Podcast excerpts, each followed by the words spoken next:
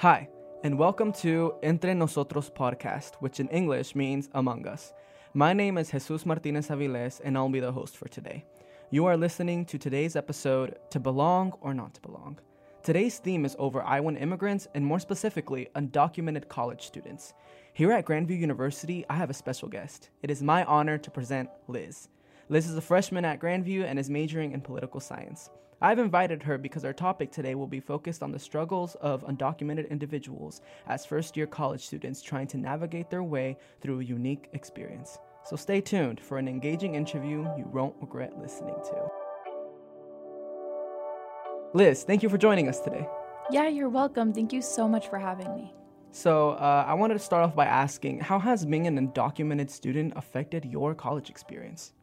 Um, there was definitely some huge barriers that I faced when I was actually enrolling into colleges. For example, I'm not eligible for FAFSA, even though both of my parents do file taxes.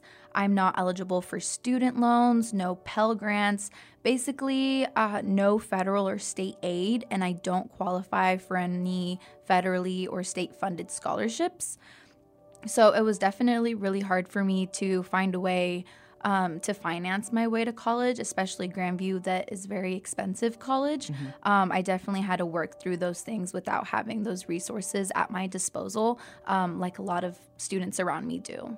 Yeah, it's definitely a unique experience that each undocumented individual needs to face in their lifetime, especially through college. Um, so, knowing the struggles of an undocumented college student, what do you plan to do to, av- to advocate for your future success? Uh, so, advocating for myself among my peers and among um, other college students here at Grandview is very difficult, specifically because being undocumented is a very taboo and kind of unspoken thing.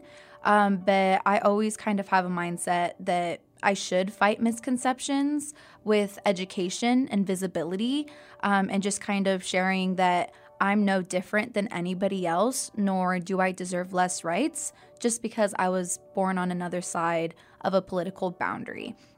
I think that a lot of the misconceptions about um, undocumented immigrants um, are based on racism and xenophobia.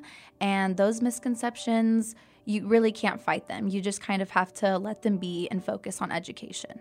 I agree. That's that's some very knowledgeable insight about like an insight perspective of how um, you're being affected and how others are perceiving your status. Um, along with that, what have been some pros and cons concerning your education at Grandview given your undocumented status? Yeah, so one of the pros of coming to Grandview was that Grandview has the Iowa Immigrant Scholarship, which is a very competitive um, but full ride scholarship that covers tuition and housing for students who are either children of immigrants or uh, immigrants themselves. Um, and one of the cons to coming to Grandview was kind of the culture shock I experienced. Uh, I come from a very diverse and large high school, so coming to Grandview, which is a lot smaller and a predominantly white institution, was kind of difficult for me to adjust to. Yeah, I feel like um, along with the status, of course, everyone looks at the cons and everything, um, but I feel like you, you give some insight on on how like there's also advantages, you know, along with the disadvantages, there's an equilibrium to be able to take advantage of of, of your status, you know. Mm-hmm. Um, so, what has been a life lesson you have learned as a student or individual regarding the process of accepting who you are in this country?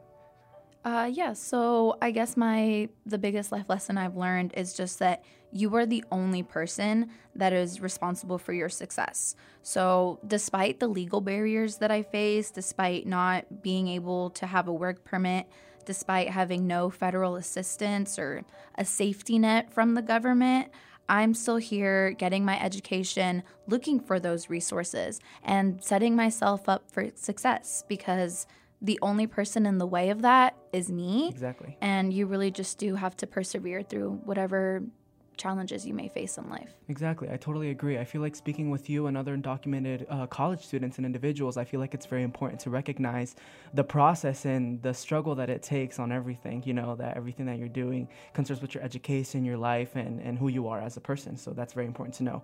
I'd like to thank you because your answers were, your, your answers were on point and I, I really enjoyed talking to you today. Yep, I really like sharing some of uh, my perspective on things. So thank you for inviting me. Definitely, of course. So that will be all for today's episode of Entre Nosotros podcast, which in English means Among Us. I want to thank anyone who stuck around until the end. Also, special thanks to our guest for today, Liz. We hope that she has a very bright future and we wish, wish that she has many blessings. Uh, join us next time for more interviews and information involving immigration in Des Moines, Iowa. This has been Jesus Martinez Aviles signing off. Thank you.